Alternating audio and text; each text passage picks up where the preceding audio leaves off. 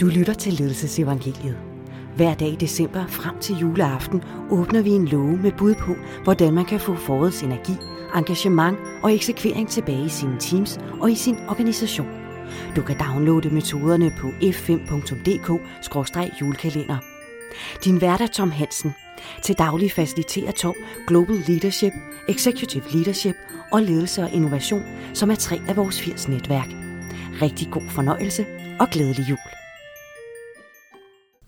Velkommen til Ledelsesevangeliet. I dag er sidste og fjerde del i planen for de personlige lederskab. Fjerde og sidste del drejer sig om selvbevidsthed. Der findes ekstremt meget, nærmest overvældende forskning, som fuldstændig entydigt beviser, at blot 10 minutters meditation eller mindfulness om dagen, det er nok til at udvide en persons selvbevidsthed. Og ikke nok med, selvbevidstheden bliver udvidet, der har også en række positive effekter på arbejdsmiljøet, fordi der opnås en større robusthed. Det bidrager til, at man bliver meget bedre til at regulere og håndtere stress. Man bliver meget bedre til at håndtere og regulere følelser. Man får en øget refleksionskraft. Og forskningen er også tydelig på, at man bliver i stand til at træffe mere balancerede beslutninger. Når man så samtidig kigger på det, der er være hovedbudskaberne her igennem julekalenderen, så kan du samtidig opnå tre interessante effekter. Det første det er, at vi alle sammen nødt til på en eller anden måde at finde nogle måder, hvor vi er stand til at håndtere større mængder usikkerhed. Uanset hvordan vi vender og drejer det, så vil mængden af usikkerhed stige, og tidshorisonten, hvor vi kan forudse begivenhedernes gang, bliver bare hele tiden kortere og kortere. Det andet drejer sig om, at vi skal finde forskellige måder, hvor vi slipper kontrollen. For hvis ikke vi gør det, så vil blandt andet mængden af usikkerhed betyde, at begivenhederne vil få meget mere fat i os, end at vi begynder at få fat i dem. Og jo før vi lærer at slippe den kontrol, som vi hidtil har haft, jo nemmere vil det blive. Det tredje drejer sig om at etablere et mod. Jeg har tidligere fortalt om, hvordan det betyder at gennemføre tingene helhjertet. Men det at træde ud i det usikre og det uventede og gøre det helhjertet, det kræver, at man nødt til at finde nogle andre ankerpunkter. Og der er det hævet over enhver tvivl, at det mest effektive redskab, vi kender til det, er mindfulness eller meditation. Der er mange, der allerede har fundet deres egen metode til at rense hovedet. Det kan være en times cykeltur, det kan være en ridetur, eller det kan være en løbetur. Pointen med selvbevidsthed er, at det drejer sig ikke kun om at rense hovedet og blive nulstille. Det drejer sig om at øge selvbevidstheden. Når man dykker ned i forskningen og business casen, så er det tydeligt, at man får forbedret alt det, der er vigtigt. Det er overordnet jobtilfredsheden, det er, at man får reduceret fravær, man får forbedret de kognitive funktioner, det vil sige koncentration, hukommelse, læringsevnen, produktiviteten stiger, man bliver bedre til at tænke nyt og innovativt. Man bliver bedre til at håndtere konflikter. Og man får generelt bedre relationer. Når vi taler det personlige lederskab, så drejer det sig om temaet nærvær, som er et tema, mange ledere ønsker at forbedre, men som de har svært ved at finde metoder til at arbejde struktureret med. Så ved at arbejde med selvbevidstheden, så vil du samtidig dyrke det nærvær, som betyder, at du har mere overskud og mere ro til at tage reflekterede og balancerede beslutninger. Det er måske relevant at komme med en disclaimer. Jeg er hverken buddhist eller meditations- eller mindfulness-træner, men for mig er det her enkeltstående det redskab, som har haft størst betydning gennem de sidste fire år i mit arbejdsliv. Og måden jeg opnåede det, er ved blot et kvarters mindfulness om dagen. Så det jeg lige vil gøre, det er kort at dele mine erfaringer, og så kan det måske være startskud til, at du selv undersøger, hvad der er rigtigt for dig. Der er rigtig mange, der har prøvet kræfter med meditation eller mindfulness, og de fleste ender med at give op igen. Jeg tror, at grunden til det er netop forskellen, der ligger imellem mindfulness og meditation. For der findes grundlæggende to metoder. Der findes det, som jeg vil kalde for en klostermetode, og så findes der det, som passer til vores moderne liv. Klostermetoden er udviklet til mennesker, der bor i et kloster, militerer fem eller ti gange om dagen, og ellers har sit liv inden for klosteret. Problemet med den form for meditation er, at det passer ikke til vores moderne liv. Så hvis vi kalder det for meditation, så kunne vi kalde det, som passer til vores moderne liv, for mindfulness. Jeg var en længere periode i Nepal, hvor jeg prøvede forskellige metoder af, og hver gang var erfaringen, at jeg kunne ikke forblive i en praksis. Altså, jeg kunne simpelthen ikke få sat mig ned det her 20 minutter, halv time hver dag.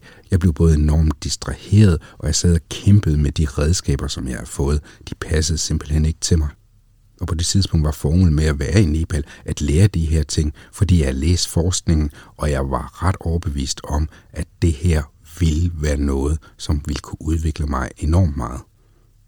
Det, der har gjort forskellen, er, at jeg har opdaget to ting, så det er så også mine anbefalinger. Og for dem, som har en daglig meditationspraksis, der virker det, jeg siger nu, lavpandet. Ikke desto mindre, hvis du har oplevet de samme udfordringer som mig, så kan det være, at det kan hjælpe dig. Det første redskab drejer sig om meditation med lyd, og der fandt jeg hos Mindvalley noget, der hedder Om Harmonics. Du kan selv finde det ved at google det O-M-H-A-R-M-O-N-I-C-S. Når du søger på det, så vil du ret hurtigt finde et link, hvor du kan prøve noget af det af. Hvis man vil have alle filerne, så koster det et eller andet beløb, og det kan jeg simpelthen ikke huske, hvad er. Men der er lydfiler til forskellige situationer. For eksempel om morgenen, eller hvis du ikke kan falde i søvn om aftenen, eller hvis du føler, at dagen lige nu er lidt overvældende, og du har brug for lige at få balanceret dine følelser. Det kan også være, hvis du har brug for at fokusere, eller hvis du ganske simpelt har brug for mere energi. Og de her lydfiler findes i en 15 minutters og en 30 minutters variant. For mig har 15 minutters varianten været den, jeg har brugt mest, og jeg har også givet den til enormt mange, og hver gang har tilbagemeldingen været, før kunne jeg ikke sætte mig ned. Det kan jeg nu med de her lydfiler. Og det kan man blandt andet, fordi det lydfilerne gør, det er, at de tager dine hjernebølger der, hvor de måtte være, altså på et beta-niveau, og ved hjælp af lydene bliver de hjulpet ned på et alfa-niveau, som er den her meditative tilstand.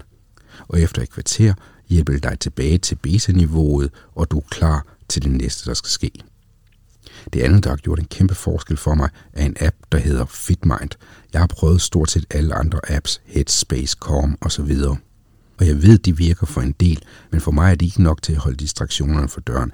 Jeg sad stadigvæk og kæmpede. Hvorimod FitMind-appen, den tager udgangspunkt i, at hjernen er en muskel, og så kommer du igennem cirka 70 træninger, startende med få minutter, og så stille og roligt skrues der op, og skrues ikke op til mere end 15-17 minutter – men den er designet på en måde, hvor den tager hensyn til det moderne liv, som vi har, og at selvbevidstheden er en muskel, som man stille og roligt skal træne. Så det er de to redskaber, der har hjulpet mig allermest. En af de helt store effekter af lige præcis det at arbejde med sig selvbevidsthed er, at på et tidspunkt så indser man, at det eneste du reelt kan kontrollere, det er, hvordan vælger du at fortolke de begivenheder, som møder dig og det svarer reelt til at slippe kontrollen, og med det får du adgang til, at rigtig mange bekymringer kan miste deres betydning, og du får basalt mulighed for at skabe et fundament for et langt lykkeligere liv. Så det var altså det fjerde tema, eller den fjerde dimension i at skabe planen for dit personlige lederskab. Og så er det jo sådan med sådan en plan, ligesom det er med alle andre planer, det er jo noget, man også lige skal lære. Så det kan godt være, at det ikke bliver den bedste plan i 2021, men ved at arbejde kontinuerligt med det over de næste år, så vil du også langsomt kunne udvikle den muskel og få mere succes med det. For mig at se, at det er relevant, fordi jeg tror på, at det personlige lederskab er en afgørende præmis for at få et følgeskab til sine idéer, strategier og initiativer. Så derfor har du nu fået en model med de fire dimensioner, som kunne være et startpunkt. Altså først, hvad er dit purpose? Dernæst, hvad er du nysgerrig på at udforske? Og hvad vil du gerne forbedre dig indenfor? Og til sidst, hvordan kan du arbejde med at øge dit selvbevidsthed? Du har mulighed for at få alle redskaberne på skrift også. I den første uge af januar, der opdaterer vi den pdf, så du kan tilmelde dig og få tilsendt. Og vi gør også det, at vi i pdf'en til hver enkelte redskab lægger et link til lydfilen ind, som forklarer redskabet. Rigtig meget held og lykke. Vi høres ved i morgen. Det var dagens afsnit af julekalenderen. Julekalenderen handler om nogle af de emner, som lige nu er vigtige for de 1200 medlemmer i vores 80 kompetenceudviklingsnetværk. Hvis du har lyst, så kan du downloade metoderne fra julekalenderen på f5.dk-julekalender. Tak fordi du lyttede med.